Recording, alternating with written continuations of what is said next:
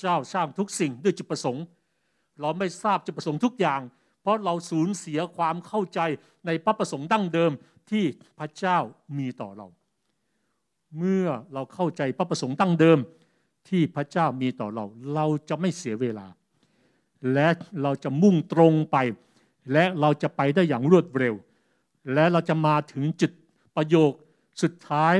ที่ออกจากริมฝีปากของเรา ก่อนที่เราจากโลกนี้ ถ้าพระเยซูยังไม่เสด็จกลับมาคือสำเร็จแล้ว จบสวย